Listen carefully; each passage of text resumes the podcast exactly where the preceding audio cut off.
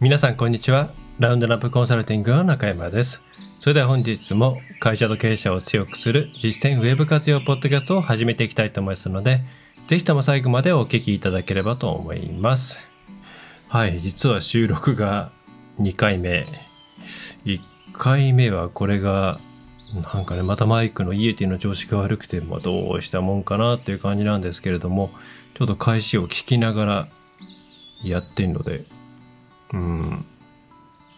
ちょっとやりづらいんですけどもね、やっていきたいと思います。はい。で、今回はもう早速2回目なんであんまり余分な話する気力がないので、サクサクっと言っていきたいと思うんですが、えー結構事業会社、まあ皆さんの会社のね、中小企業の方々の会社の中で、SEO を今までやっていました。じゃあ今度広告をやろうと思います。あるいは広告をやっていました。で、逆に SEO やってみようと思います。っていうふうに、え別の、その、まあもう、なんでしょうね、ウェブマーケティングで言ったら、まあ二大巨頭ですよね。えーと SEO、まあつまり自然検索の部分と、それから広告の部分ですね。この2つについてじゃあもう1個もやってみようというふうに、まあ、トライしようっていう方、えーいらっしゃると思います。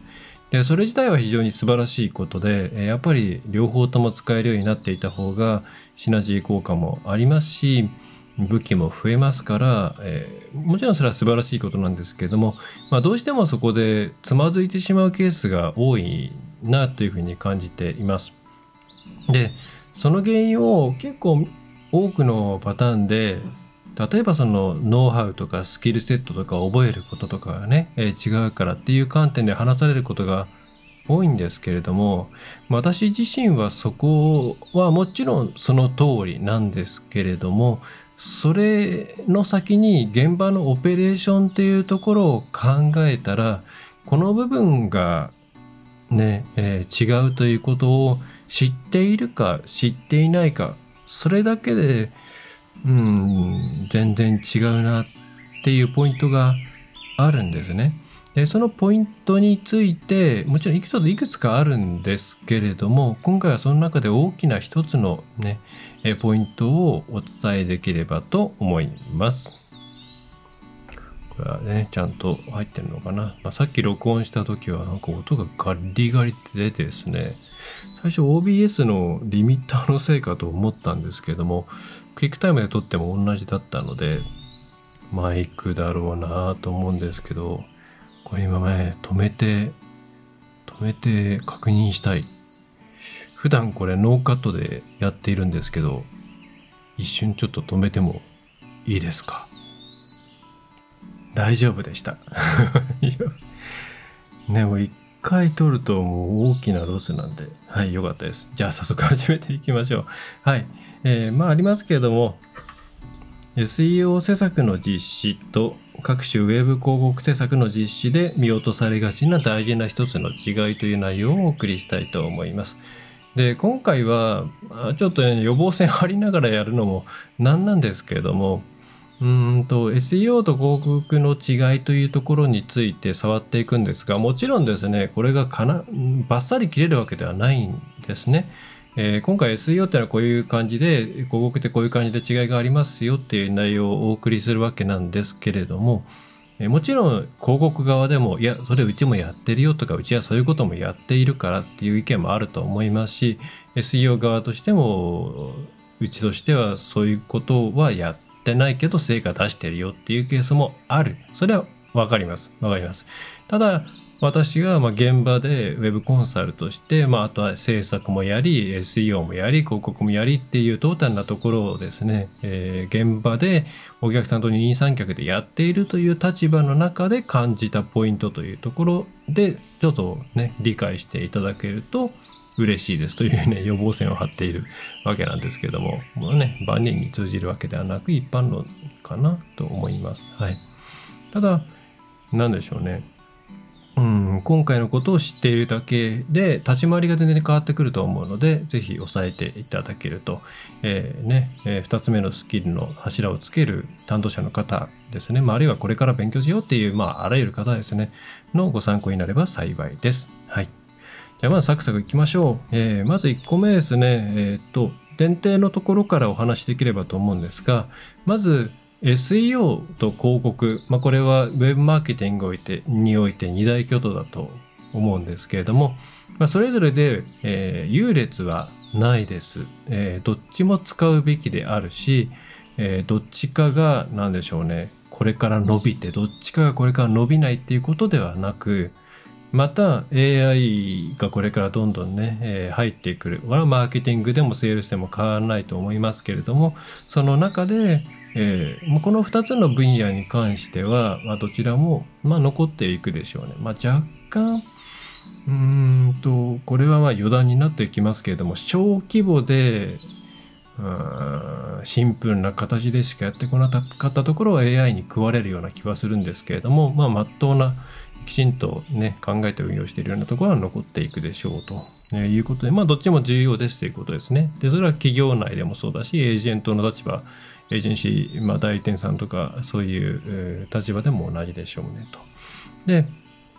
まあ、ちょっと話戻しますけれども、マーケティングチャンネルとしてはやることは基本的には同じです。はい。えー、つまり、例えば 3C 分析であったり 4P とかね、あと 5FORCE とかいろいろフレームワークありますけども、まあああいうものを使ったりするっていうのも同じですし、ね、お客さんを知り、競合を知り、で、自社としてはどうしようかなっていうのを考えるとか、あるいはそのね、面をどこにする、掲載面どこにする。まあ、SEO に関して言うと掲載面がほとんどないっていうのはありますけれども、えっ、ー、と、面をどこにするのかなとか、どういう売り方をするのかな、どっち、どういうキャッチコピーにするのかなとか、そういうことを考えるっていうのは、これは全く同じなんですね。はい。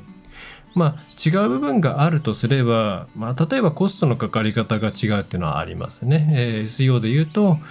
まあ、そのコンテンツを作ったりとか、それからテクニカルな部分であればその作業費用とか、えー、そういうふうに、まあ今、ちょっとコンテンツイコール資産とは言い難い状況になっているんですね。ちゃんとメンテナンスされていない資産っていうものは、まあむしろマイナスになってくる。まあこれはね、現実世界と割とリンクしているような気がするんですけどもね、今、あの、いわゆる廃屋というか、えー、放っとかれている放置物件が問題になって、それによってね、周りの地価が下がっているみたいな話がありますけども、全く SEO も同じような状況になっていて、えメンテナンスされていないコンテンツが多ければ多いほどサイト全体の価値が低くなっていくので、まあ、昔みたいにどんどん積み上げていけばなんとかなるっていう時代ではもうないわけなんですけども、まあ、さておきちょっとそういうコストのかかり方が違う。でね広告で言えば、まあ、インシャンの構築コストはありますけどもあとは運用の部分の人的なコストであったりとかさまざ、まなツールを使うっていうそういうのコストですよね、まあ、そういうちょっとコストのかかり方が違うとかそういうの差はありますね。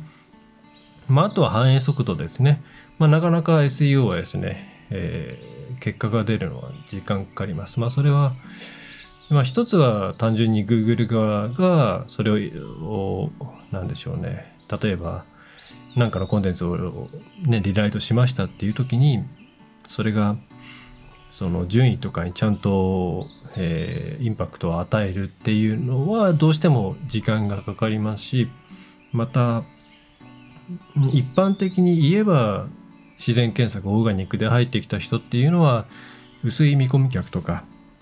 そういう人が多いのって、えー、実際に収益とかに結びついてくるコンバージョンに結びついてくるような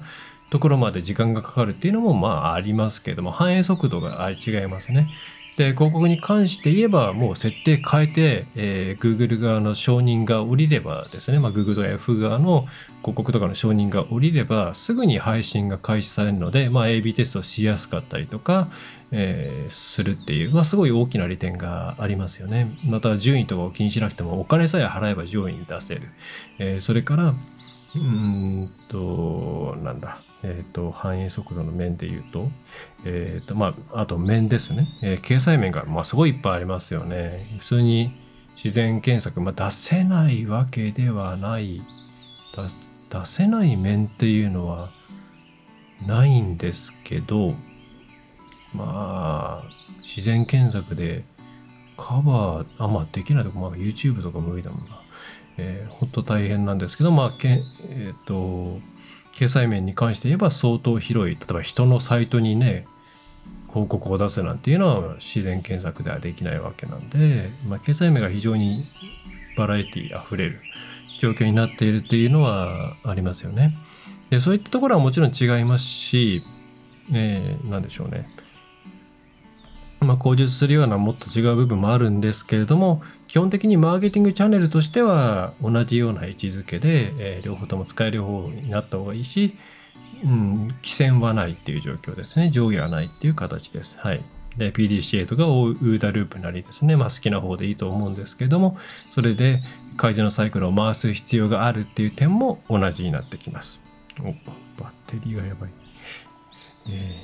ー、で、えー、ただまあここがよく違う点だというふうに皆さんね、えー、捉えられていると思うんですけれども要はノウハウとか前提知識とかそれからそれを元にしたテクニックっていうものは全く相入れないですね。えー、SEO と、え、広告で共通している部分っていうのは基本的なマーケティングの考え方とか、え、そういったものに関してはそうだと思いますけれどもテクニカルな部分に関して共通している部分っていうのは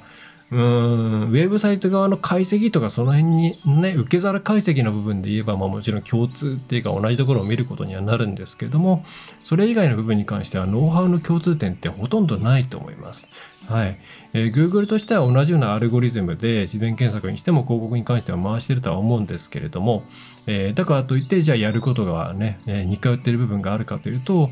そういうわけではないですから、まあ、この部分がかなり違う。ね、なので結構これこれが壁だというふうに認識している方が多いんじゃないかなと思うんですよね。つまり今広告やろうと思うんですけどできないんです。なんでですかっていうことを、まあ、覚えること全然違うじゃないですか。知らないこといっぱいあるじゃないですか。SEO みたいに同じようにできないじゃないですか。まあ、逆のパターンもありますよね。広告の方が SEO よくわかんないです。なんか、えー、Google のアルゴリズムってどどういうあれなんですか？とか、それからどういうふうにしたら順位上がるんですか？とかですね。えー、まあお互いの領域がまあ結構、うん、離れているので、この部分を壁だというふうに認識して、えー、まあそれやるかやらないかを決める方って多いと思うんですね。でまあ実際全然違うわけで、まあ、ちょっと寄ってきている部分はあると思います。あの口述しますけれども、えー、その機械学習っていうものに任せよう AI というものに任せようアルゴリズムっていうものに任せようっていう流れがずっと広告の方では来ていて、まあ、さらにね、例えば PMAX キャンペーンとかそういうものを使うことになってくると、ホームページ全体の、えー、なんだろうな、コンテンツの品質とか、えー、そういったものですよね、が成果に直結してくるので、寄ってきてるとは思うんですが、まあ、とはいええー、まだまだ全然違うと。で、じゃあ、じゃあ言い換えると、このノウハウの部分っていうのをお互いがお互いじゃない、えー、ちゃんとノウハウとかテクニックとか前提知識を押さえておけば、それで、えー、スキル、そっちの方でもね、やっていけるかっていうと、それはまたちょっと違うんですね。それだけではちょっと難しいっていうのがあります。で、それが今回の主題で、まあちょっと今下に出ちゃってましたけれどもね、えー、何が違うかっていうと、オペレーションの部分がかなり変わってくるんですね。で、具体的にはこの、お、でね、えー、お、出ない。あ、そうか、電池がないから、充電したらあれかな。そう、iPad の、あ、9%いけるかな。こう、お客様また、つまりお客さんが関わってくれないと進まない部分っていうのが多いんですね。非常に多いんですよ。えーでこれを分かっていないと特に広告の人は SEO やろうと思った時に全然進まんみたいな話になるんですよ。広告の時ってある程度最初に予算とか面とか、えーと、クリエイティブこんな感じですっていうところの全体的な領収を取ったらあとはどう運用していくのかっていうのは成果を上げますよっていう前提ですけれどもそれ結構裁量があると思うんですね。うん、だどこに出すのかなとかどういう出し方するのかなキーワードどうするのかなっていうのは結果がついてくればそれはもうあなた次第ですっていうとこになってるケースが多いと思います。また特に中小企業であればそれを細かく研修するようなチェックするような、えー、こともできないと思うんで、まあ、結果的にそうなると思うんですね。だから結構その自由度が高いっていうとなんか広告っていいよねみたいなや言い方になっちゃうって広告の人からですねいやいやそんなシンプルなもんじゃないよって言われると思うんですけどちょっとあくまでイメージとしてあとは私の業務として SEO のが多いっていうことをちょっとですね、えー、ご理解いただいて、えー、聞いていただければと思います。まあ逆の立場のご意見もねぜひ聞きたいですね。はい。で SEO に関して言うととにかく今はもう Google の方針としてこのコンテンツっていうものがないとどうしようもないんですね。ええ、でもちろんテクニカルな部分っていうのはできることはたくさんあります。でテクニカルな部分っていうのはでもまあちゃんとした SEO の、うん、エージェンシーなり、まあ、あるいはたちゃんとしたというか、まあ、きちんとした担当者の方であればある程度手つけてるか、か、一応やりきってるんですね。だからうちでご相談いただくときも、例えば内部要因に関してはいろいろやってきたけども、もっと伸びたいみたいなケースがやっぱ、多いですよね。具体的に言えば、まあ、内部で言えばタイトルとかディスクリプションとか、内部のリンクの構造、まあ、内部リンクの構造までやってるところはあんまりないかもしれないですけれども、えー、それから、まあ、なんでしょうね。えっ、ー、と、まあ、サーチコンソールに運用どうするかとか、まあ、小規模なサイトが多いですからね、今100ページ以内ぐらいのサイトだと、そういうところはやってきたと。えー、で、コンテンツも一応なんかサジェストツールで出てくるようなものは作ってはいるが、まあなかなかというところみたいなケース。だそういうテクニカルな部分とか分かりやすい部分ってのはやっているんだけれども、じゃあそれ以上というところになってくると、もうこれはコンテンツを絡ませるしかないんですね。でこれは Google の方針としてもそうで、えー、要するに有用なコンテンツ、お客さんが求めるコンテンツであれば検索エンジンとして Google はそれを露出するよっていうふうに言っているわけなんで、コンテンツを作っていかなければいけないんです。でじゃあこのコンテンツを作るで一昔前、まあ、10年20年前ぐらいとかであれば、まあ、割とですね外部の人たちがいろいろいろ調べてですねネット上で調べてあるキーワードとこの組み合わせだったら、まあ、一般的なものね、えー、を情報をまとめて、えー、それにちょっと味付けをしてそれをサイト内に作ってあげるみたいなもので順位が上がっていたんですが今上がんないんですね。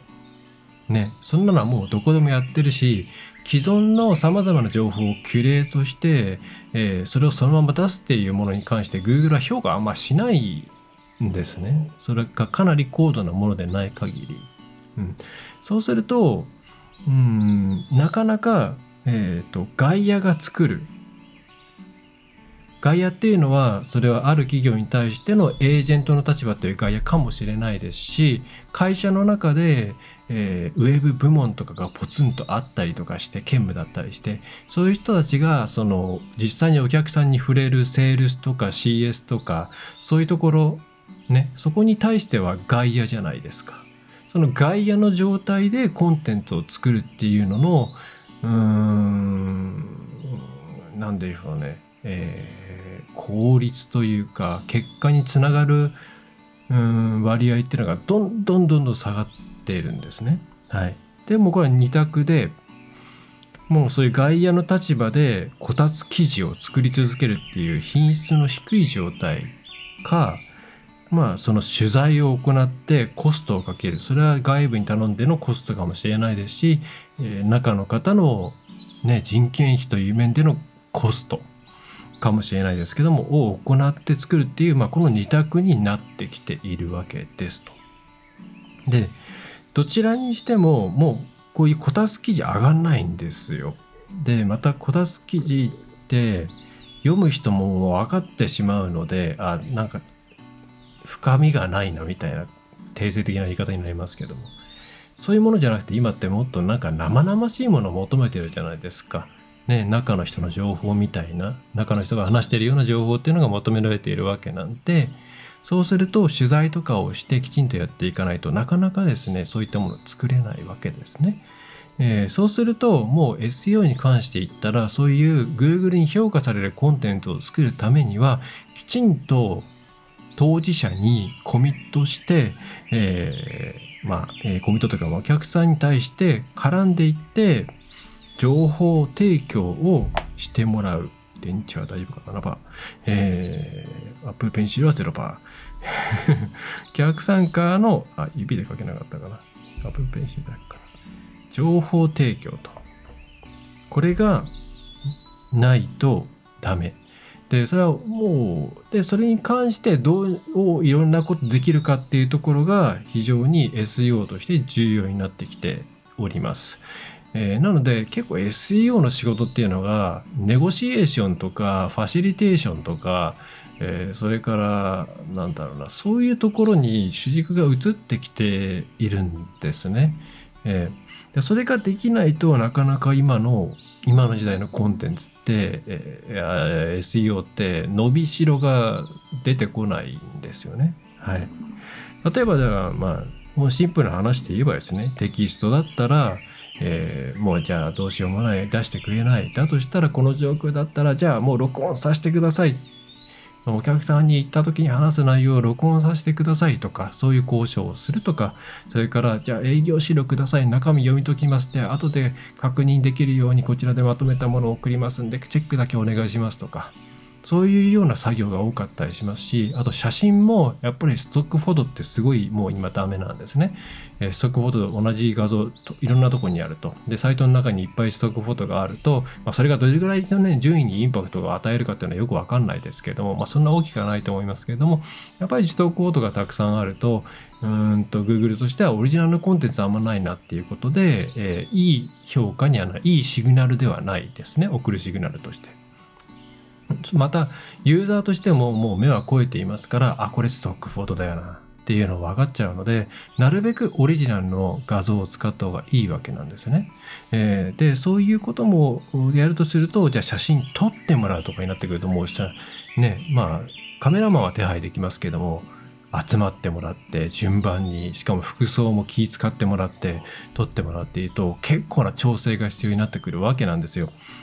でもそういうことをしていくのが割と SEO としてですね、もう必須になってきてるなっていうのがあるんですね。だからここから入る方はこういうもう本当お客さんにどう動いてもらうかっていうところをたくさんやらないとなかなか成果上がらんよっていうところを分かってないと結構 SEO に入った時に全然物事が動かんと。えー、何やってください、これやってくださいっていうふうにセオリー通りにやりました。でも全然お客さんが動いてくれないから次の定例までに報告することがない、数字も変わってないみたいな感じになっちゃうんですね。はい。で、逆に SEO の人はですね、そういう状況に育っていると、広告に行った時にですね、えー、取れた、え、や、何でもやっていい、えー、本当に何でもやっていいの？どどうしよう？みたいな感じになっちゃったりするんですよね。でこそういうふうに、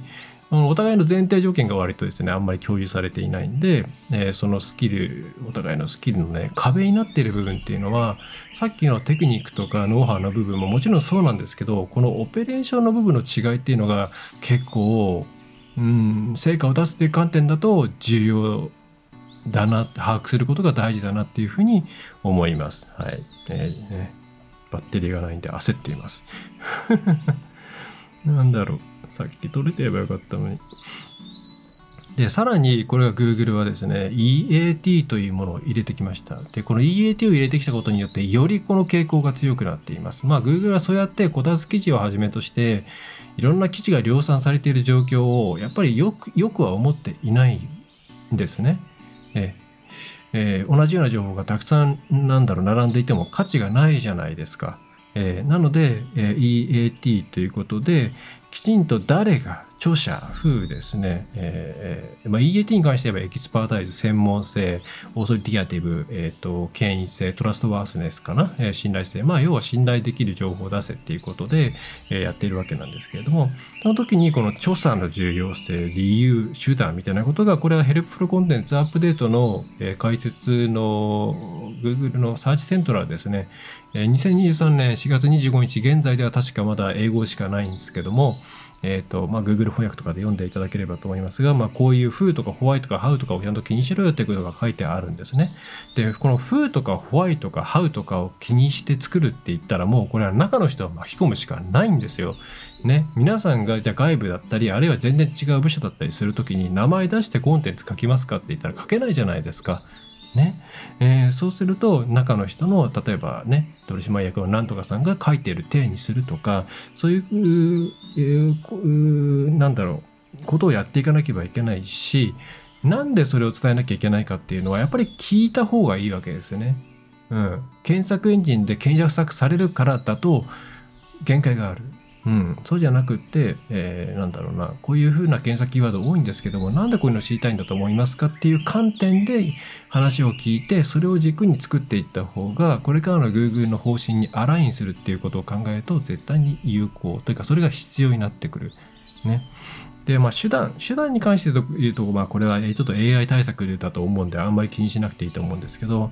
まあ、こうやって EAT に関して重要だと言われているホワイトかフーとかハウとかっていう部分ね、実現していくためには、どうやったってクライアント、お客さん自身、お客さんと、えー、お客さんのお客さんが接する部門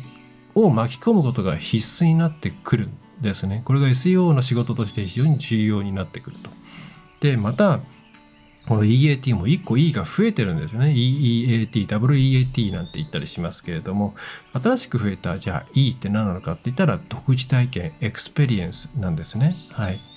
で、これはまあ独自であればいいっていうわけじゃないです。例えばですね、すべてのコンテンツに自分が今日食べた朝ごはんとその順番を書いたら上がるわけではないです。要するにお客さんにとって有用な独自体験という意味ですので、えー、まあそうすると、そういったものを出すためには、やっぱり実際に事業を行っていて、お客さんと接している立場の人じゃないとわかんないじゃないですか。どうやってもこたつ記事では無理なんですよ。でまた取材にだ取材をするなりその人から出てきたものを咀嚼するなりしていかないとこの新しい EAT というものを満たすようなコンテンツは作れないんですね。はい、そういう観点で、えー、かなり広告サイトと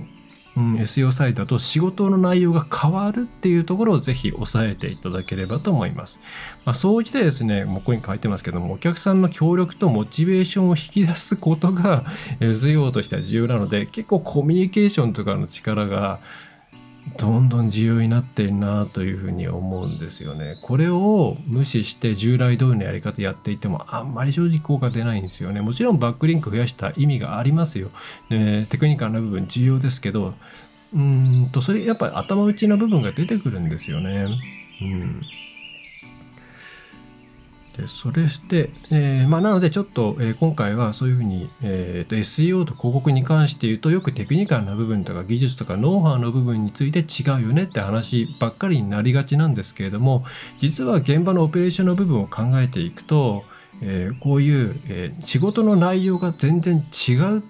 ていうところ。お客さんまたの割合が全然違うから仕事内容がだいぶ違うよっていうところを押さえていただくと、えー、事前に押さえておいていただくと、えー、よく立ち回れるのではないでしょうかという内容になります。はい。まあ、こういうことを言うとですね、いや、広告側としてもランディングページ重要だし、まあ、そういうのね、えー、いろんなキャンペーン、PMAX とかはじめキャンペーンすると、えー、ウェブサイト自体のコンテンツが重要になってくるから、そこもコミットしてやってるよっていう方もいると思います。で、それはその通りで素晴らしいことだと思います。だからそれはあるべき姿です。えー、ただ、やっぱそうじゃないところが多いと思うんですよね。で、また、社内担当者などであれば、そういうところに行けない、行けるわけじゃないし、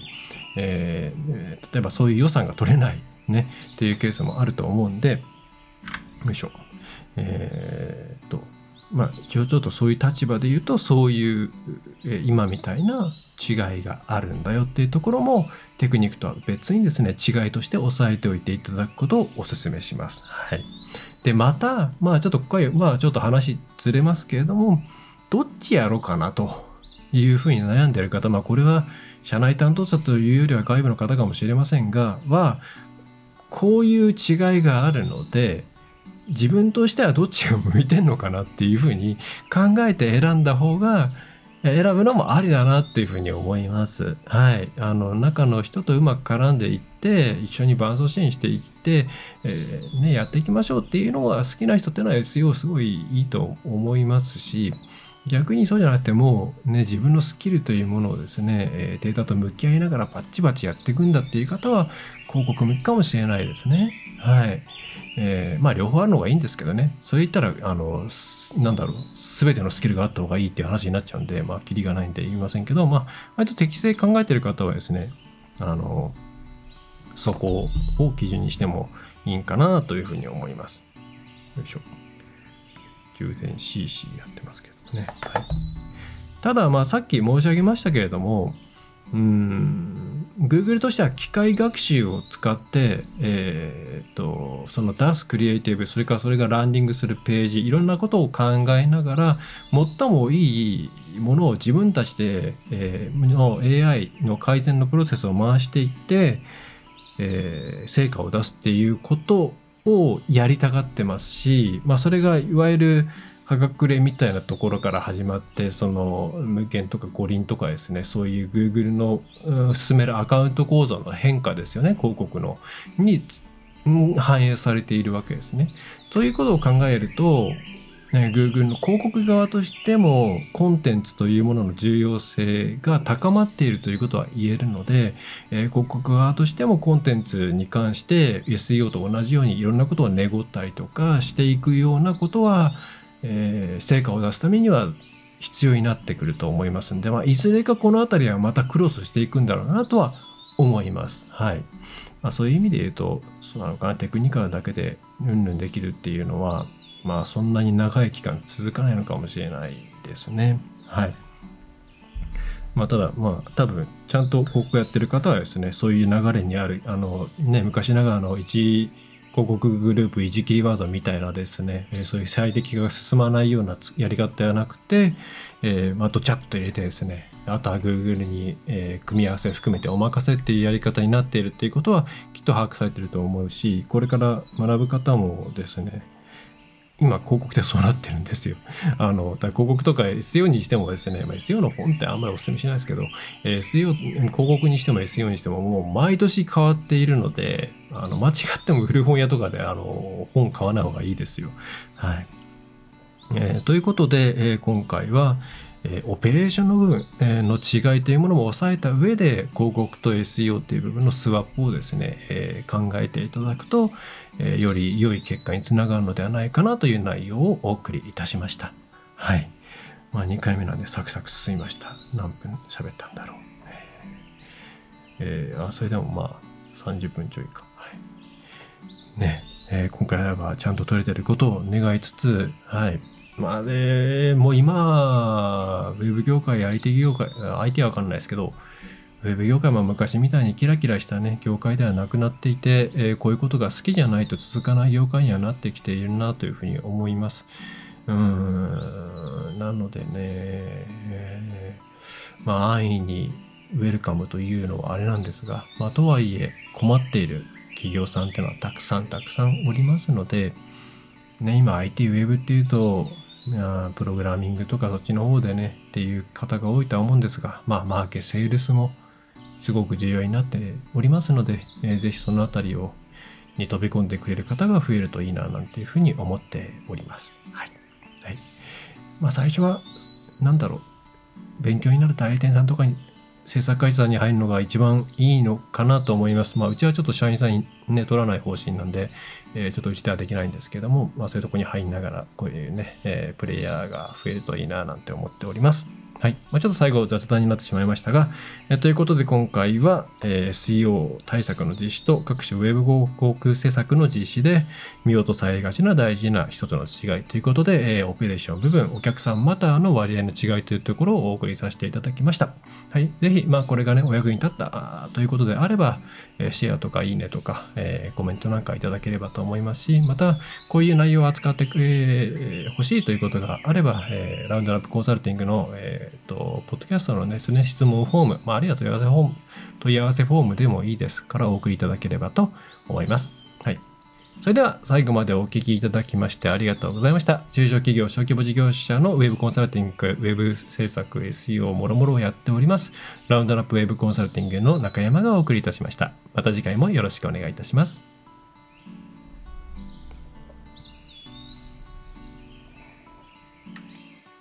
かがでしたでしょうか？ご質問はいつでもフォームからお送りください。お待ちしております。